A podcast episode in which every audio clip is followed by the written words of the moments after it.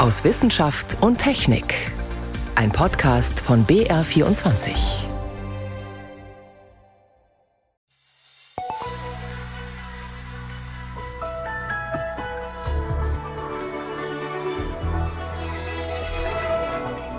Die Pandemie hat Spuren hinterlassen.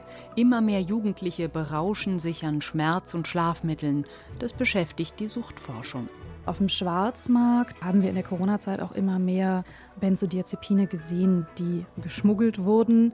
Davon kann man ablesen auch eine Zunahme am Konsum, weil der Markt natürlich den Konsum bedient. Außerdem, Alexander Gerst bereitet sich in Bayern auf einen möglichen Mondbesuch vor. Und in Deutschland wird wieder über den Betrieb von Kernkraftwerken gestritten. Willkommen zu einer halben Stunde Wissenschaft und Technik bei BR24. Ich bin Ann Kleinknecht. Wie schaut es diesen Winter mit der Stromversorgung aus? Antworten auf diese Frage hatte sich Wirtschaftsminister Habeck von den Netzbetreibern gewünscht. Denn nicht nur, dass Russland fast kein Gas mehr liefert, die Lage wird auch dadurch verschärft, dass zum Beispiel viele französische Atomkraftwerke vorübergehend abgeschaltet wurden. Vor einigen Tagen haben die Netzbetreiber ihre Einschätzung jetzt abgegeben und sie kommen zu dem Schluss, dass der Strom aus Kernkraftwerken etwas helfen würde, Versorgungslücken zu vermeiden. Habeck hat daraufhin beschlossen, dass die beiden süddeutschen Atomkraftwerke ISA 2 und Neckar-Westheim 2 nach Silvester als Notreserve dienen sollen. Das heißt, sie können hochgefahren werden, wenn es zu Engpässen beim Strom kommt. Frage jetzt an meinen Kollegen David Globig. David, kann man denn ein AKW einfach wieder hochfahren, wenn es im Standby-Modus ist? Ja, das ist ein ganz gewöhnlicher Vorgang. Mhm. Man macht das zum Beispiel bei Wartungsarbeiten oder wenn man Brennelemente ausgetauscht hat. Da wird das Kernkraftwerk heruntergefahren, dann werden diese Wartungsarbeiten durchgeführt mhm. und danach startet man es wieder, fährt es wieder hoch. Das passiert zum Beispiel bei den Brennelementen regelmäßig etwa einmal im Jahr. Also das ist Alltag für das Bedienpersonal. Klingt jetzt auf Anhieb ganz einfach. Wie muss man sich das technisch vorstellen? Ja, da muss ich ein bisschen ausholen. In einem Kernreaktor stecken Dutzende von Uranbrennelementen und Uranatomkerne in diesen Brennelementen werden durch Neutronen gespalten. Und bei einer solchen Spaltung werden wiederum Neutronen freigesetzt. Die können dann ihrerseits weitere Atomkerne spalten. Damit diese sogenannte Kettenreaktion aber kontrolliert abläuft, gibt es Steuerelemente. Die bestehen aus einem Material, das Neutronen einfangen kann. Diese Steuerelemente fährt man in den Reaktorkern hinein, zwischen die Brennelemente. Und wenn man jetzt einen Reaktor ganz herunterfahren will, dann kommen die komplett in den Kern und dort absorbieren sie dann die Neutronen. Mhm, das heißt, die Kettenreaktion wird gestoppt. Genau. Und um das auch wirklich ganz sicher zu erreichen, gibt man noch zusätzlich Borsäure ins Kühlwasser. Und wenn man den Reaktor dann wieder anfahren will, dann muss man diesen Vorgang umkehren. Also die Steuerelemente werden wieder herausgezogen und die Borsäure im Kühlwasser wird verdünnt. Dann startet auch die Kettenreaktion wieder. Wie lange dauert der Prozess, bis ein Kraftwerk dann, äh, was vorher runtergefahren wurde, wieder ans Netz gehen kann? Also wenn es optimal läuft, haben Experten mir gesagt, dann vielleicht zwei Tage. Üblicherweise aber eher rund eine Woche, einfach weil dafür etliche Schritte passieren müssen. Trotzdem ist es eben keine Besonderheit, es wird immer mal wieder gemacht. Warum gibt es dann jetzt diesen Streit? Das liegt an der speziellen Ausgangssituation bei den verbliebenen deutschen Kernkraftwerken, weil die ja eigentlich alle drei Ende des Jahres endgültig stillgelegt werden sollten, haben die Betreiberunternehmen ausgerechnet, wann muss man zum letzten Mal die Brennelemente austauschen, damit der Reaktor bis zum 31. Dezember laufen kann. Das heißt, die Brennelemente sind dann wirklich am Ende ihrer Nutzungszeit mhm. angekommen. Die bringen dann nur noch so gerade ihre normale Leistung oder auch eben schon nicht mehr. Und wenn ich dann mit solchen, in Anführungsstrichen, ausgelutschten Brennelementen wieder hochfahren möchte, dann könnte es sein, dass das länger dauert als üblich, aber es könnten auch noch andere Herausforderungen auftreten. Da hat man bislang einfach keine Erfahrung mit. Aber da ist es doch erstaunlich, dass die Betreiber vom Kernkraftwerk ISA 2 jetzt sagen, den Reaktor bei Bedarf im fortgeschrittenen Streckbetrieb wieder hochzufahren, das sei nicht machbar. Also Fachleute, mit denen ich gesprochen habe, würden das auch so pauschal nicht sagen. Klar, es könnte äußere Bedingungen geben, unter denen das nur mit Schwierigkeiten oder möglicherweise auch gar nicht funktioniert. Aber Was mich dabei wundert, von den Betreibern von ISA 2 gab es ja ein Angebot, über den 31. Dezember hinaus in einen Streckbetrieb zu gehen. Und dazu hieß es schon vor einer ganzen Weile, dass man für so etwas gegebenenfalls den Reaktor herunterfahren und die Brennelemente neu anordnen müsse. Da war von Schwierigkeiten beim Wiederanfahren keine Rede. Und etwas Ähnliches sollte doch wohl auch jetzt möglich sein, dass man sozusagen nach einem Umsetzen von Brennelementen in die Standby-Phase geht und bei Bedarf dann einmal wieder hochfährt und den Reaktor bis längstens Mitte April laufen lässt. Ja, gehen wir noch mal einen Schritt zurück. Es ist offenbar möglich, äh, das zu machen, aber wie wahrscheinlich ist denn dieser Fall überhaupt, dass Kraftwerke aus dem Standby-Modus wieder hochgefahren werden müssen? Und was würden diese beiden Kraftwerke in Süddeutschland dann an Strom bringen? Also wenn es was ein sehr unwahrscheinlicher Fall ist, tatsächlich so ist, dass bei uns sehr wenige Kohle- und Gaskraftwerke nur zur Verfügung stehen und dass in Frankreich nach wie vor viele Kernkraftwerke stillstehen, dann könnte es sein, dass wir tatsächlich auf diesen Strom zurückgreifen mhm. sollten. Denn, das zeigt dieser Stresstest, äh, für Süddeutschland könnte es tatsächlich etwas bringen, wenn zusätzlich Strom aus Kernkraftwerken zur Verfügung steht. Allerdings ist es letztlich nur ein relativ geringer Anteil, den die beitragen können. Also zu dem Strom, den wir zur Stabilisierung des Stromnetzes in Deutschland bräuchten und den wir aus dem Ausland beziehen müssten dafür, da könnten die Kernkraftwerke also höchstens ein paar Prozent beitragen. Vielen Dank. Das waren Einschätzungen von meinem Kollegen David Globig.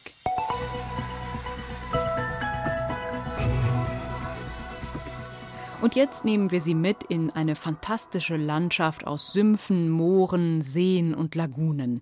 Das Feuchtgebiet Esteros del Iberá im Nordosten Argentiniens. Auf 13.000 Quadratkilometern leben Tiere, die anderswo bedroht sind. Für den Mähnenwolf, den Sumpfhirsch oder das Wasserschwein ist es ein Paradies, genauso wie für ungefähr 350 Vogelarten. Doch das war nicht immer so. Landwirte und Jäger rotteten bis in die 70er Jahre viele seltene Tiere in der Region aus, zum Beispiel den Jaguar. Die Wildkatze hat erst seit 20 Jahren wieder eine Überlebenschance. Seitdem ist das Feuchtgebiet geschützt. Anne Herberg berichtet aus Argentinien. Mit eleganten Schritten streift sie durchs hohe Gras. Das braun-gelbe, mit schwarzen Rosetten gemusterte Fell glänzt in der Sonne. Dann reißt sie den mächtigen Kiefer auf. Selbst beim Gähnen sieht das Tier noch majestätisch aus. Isis heißt dieses Jaguarweibchen, wie die ägyptische Göttin. Eh, Wir haben Jaguar wie Isis aus Zoos hierher gebracht, um mit ihrer Hilfe Junge zu züchten. Unser Ziel ist es, immer mehr Nachwuchs, der in diesen Käfigen aufwächst, auf ein Leben in Freiheit vorzubereiten.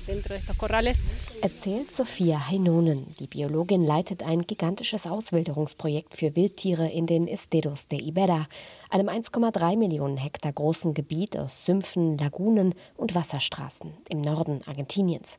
Isis lebt dort nach wie vor in Gefangenschaft. Doch ihre Jungen, so die Hoffnung, sollen irgendwann wieder frei durch die Wildnis streifen. In dem großen Käfig wurde ihnen das Jagen antrainiert. Sie wissen jetzt, wie sie ihre Beute erlegen müssen. Sie sind außerdem an uns Menschen gewöhnt, damit es später in Freiheit keine Konflikte mit der lokalen Bevölkerung gibt. Jaguare sind die größten Raubkatzen Südamerikas. Doch es ist 70 Jahre her, dass die letzten freilebenden Tiere ihre Fußstapfen im Feuchtgebiet Iberá hinterließen. Landwirte und Jäger rotteten die Tiere aus. Ihr Habitat wurde von vorrückenden Feldern und Weiden zerstört. Vor mehr als 20 Jahren kaufte der US-amerikanische Multimillionär Douglas Tompkins das weitläufige Sumpfgebiet auf, machte es zum Schutzgebiet. Sein Ziel, die Natur wieder Natur sein lassen. Die Tierwelt ist zurück. Auch Riesenorte Ameisen, Bären und Sumpfhirsche werden hier wieder an ein Leben in der Wildnis gewöhnt. Das lockt immer mehr Touristen an. Hoch auf dem Pferderücken geht es inmitten durch die Sumpflandschaft. Gauchos, die Viehhirte der Region, führen die Neugierigen durch die Wildnis. Ökotourismus ist längst eine Alternative zur Landwirtschaft geworden, erzählt Gaucho und Ranger Hector Ortiz. Die Besucher gehen mit einer schönen Erinnerung von hier weg. Wir versuchen, sie von dieser Region zu begeistern. Doch es bleibt eine harte Arbeit und sie wird bedroht vom Klimawandel und der immer intensiver betriebenen Forstwirtschaft rund um das Sumpfgebiet, die den Böden zusätzlich Wasser entzieht. Ganz Nordargentinien wurde Anfang des Jahres von Waldbränden verwüstet. Die Feuer erreichten auch den Iberra-Park. Doch es gibt auch gute Nachrichten. Drei Jaguare, die vierjährige Joruna und ihre beiden Jungen, sind inzwischen erfolgreich ausgesetzt worden. Kameras haben die ersten Schritte der drei in ihre neue Freiheit festgehalten. Danach verliert sich die Spur von Joruna und ihren Jungen in der Wildnis. Wir sind voller Freude. Wir zeigen der Welt, bei uns leben wieder Jaguare. Ohne sie in freier Wildbahn können sich auch die Menschen hier nicht wirklich frei fühlen. Langsam aber sicher erobert sich der Jaguar seinen Lebensraum zurück. Das war ein Beitrag von unserer Korrespondentin Anne Herberg.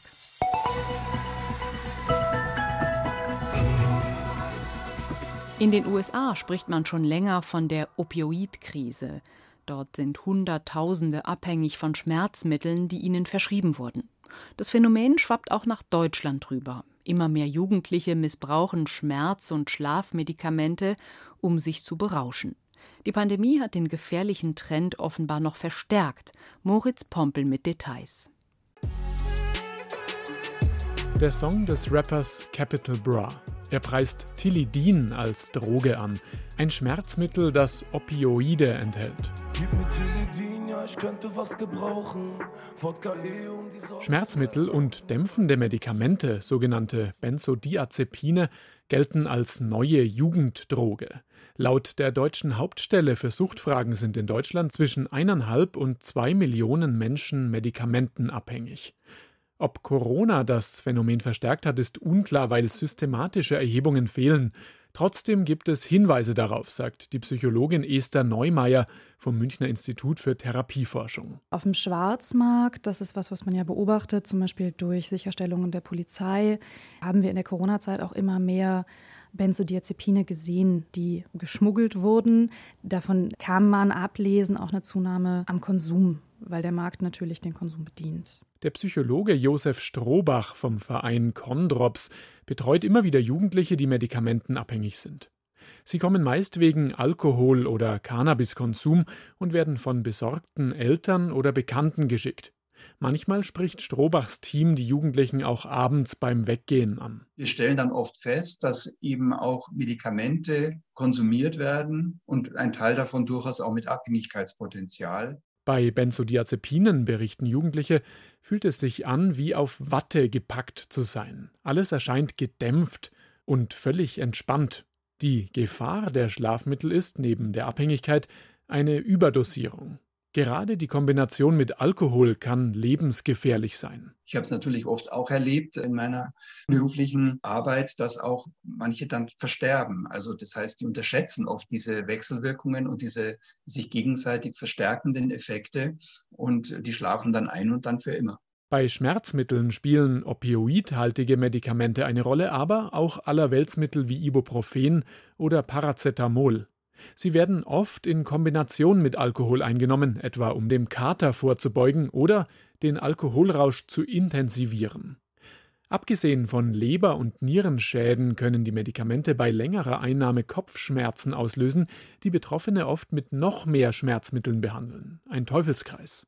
Um Betroffene gezielter zu erreichen und ihnen zu helfen, müsste dringend ein besserer Überblick her, sagt Esther Neumeier. Also wenn ich jetzt träumen darf wissenschaftlich, bräuchten wir eine mindestens jährliche Erhebung unter einer großen repräsentativen Stichprobe, in der wir die Medikamente und natürlich auch andere Substanzen dezidiert abfragen. Und mit repräsentativ meine ich, wir müssten Jugendliche drin haben, wir müssten Erwachsene drin haben, männlich, weiblich, Bundesländer und so weiter.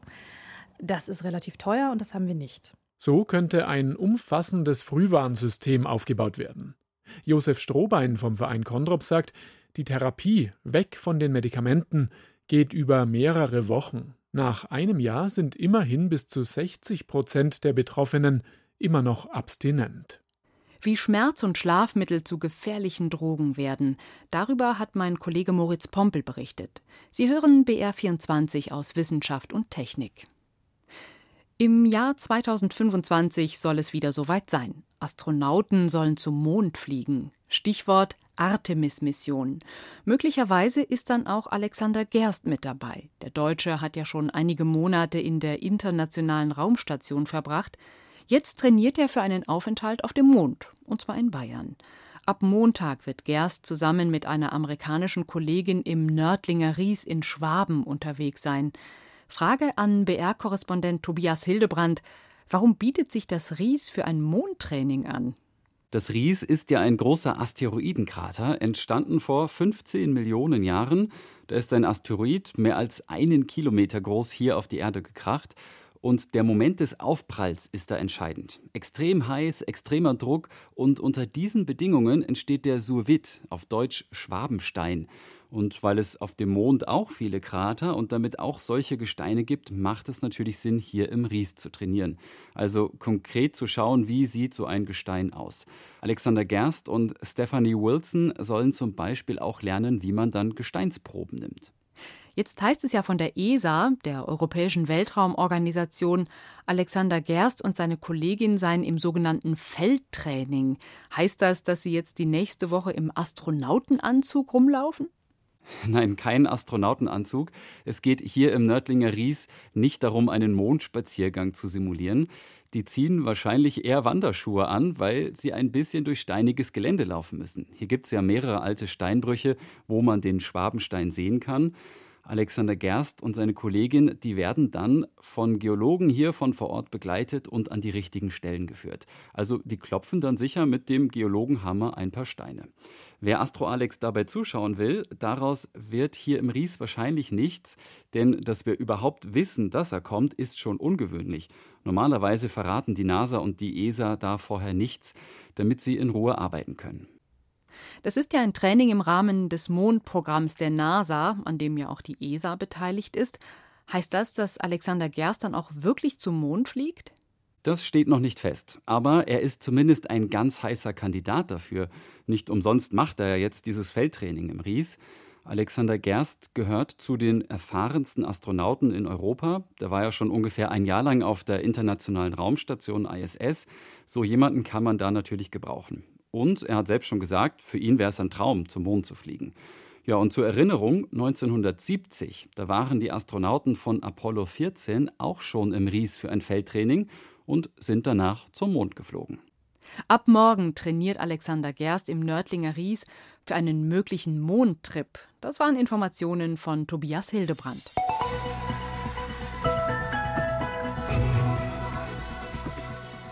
Ich finde Spinnen ja eigentlich ganz nützlich denn in ihren Netzen verheddern sich gerne mal Schnaken, die mich dann nachts nicht beißen. Vielen sind die Achtbeiner dagegen ein Gräuel. Dabei sind Spinnen gar nicht so gefährlich oder gar giftig, wie ihr Ruf bisweilen glauben lässt. Diese Woche haben sich Spinnenexperten aus ganz Europa an der Universität Greifswald über die Tiere ausgetauscht. Und da zeigt sich, es gibt viel zu entdecken im Reich der Spinnentiere. Susi Weichselbaumer. Auch Weberknechte pflanzen sich fort und haben zu diesem Zweck Sex.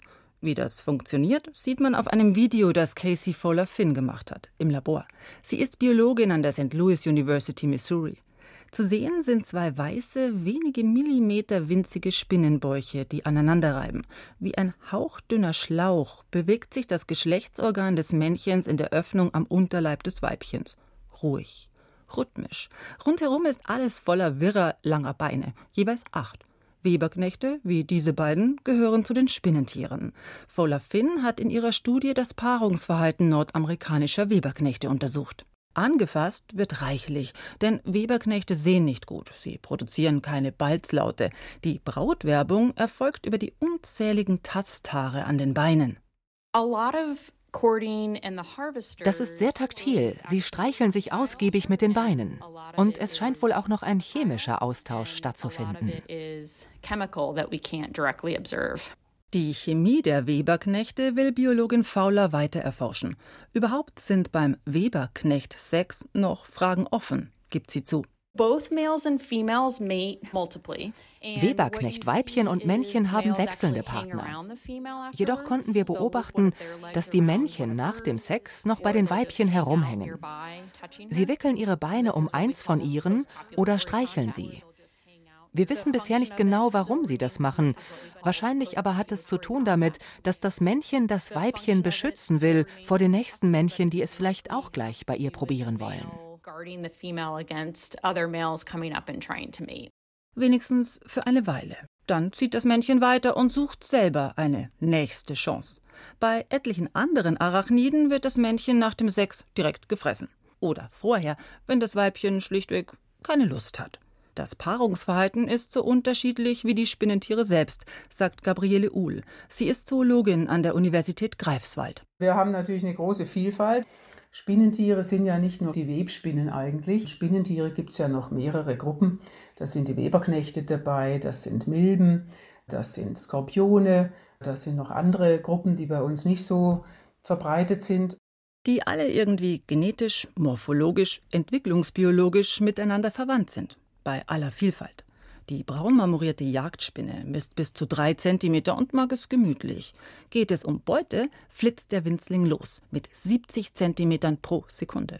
Das wohl größte Spinnennetz der Welt mit einem Durchmesser von zwei Metern webt die Seidenspinne Nephilia in Neuguinea. Die kleinste bekannte Spinne ist die kolumbianische Patudigua mit nur 0,37 Millimetern und, im Vergleich zum Körper, großen Kulleraugen. Vieles vom Spinnenalltag ist allerdings noch völlig unbekannt. Die Greifswalder Biologin Uhl forscht aktuell dazu, wie Spinnen riechen und schmecken. Und das ist also etwas, was man noch nicht weiß. Spinnen haben ja keine Zunge und keine Nase. Und da muss man sich fragen, wo gibt es denn dann die Strukturen an der Spinne? Und nicht umsonst hat eine Spinne sehr viele Haare und die Haare haben natürlich eine Funktion. Einerseits sind die Mechanohaare, also wenn da was bewegt wird. Ne? Die merken ja, wenn sie irgendwo dran stoßen oder wenn es einen Luftstrom gibt. Und es muss also Haare geben, die für Riechen und Schmecken zuständig sind. Das Spinnenriechen sei klar, bestätigt Uhl aus Versuchen. Setzt man ein Weibchen irgendwo in die Wiese, wird es sicher vom Männchen gefunden. Sie schickt Lockstoffe aus, sogenannte Pheromone. Er steht auf den Duft. Das Resultat? Viele Spinnenbabys. Übrigens, wenn Sie mal eine außergewöhnliche Spinne sichten, können Sie den Fund beim Deutschen Spinnenatlas melden. www.arages.de Und das war aus Wissenschaft und Technik in BR24 am Sonntag. Schön, dass Sie dabei waren.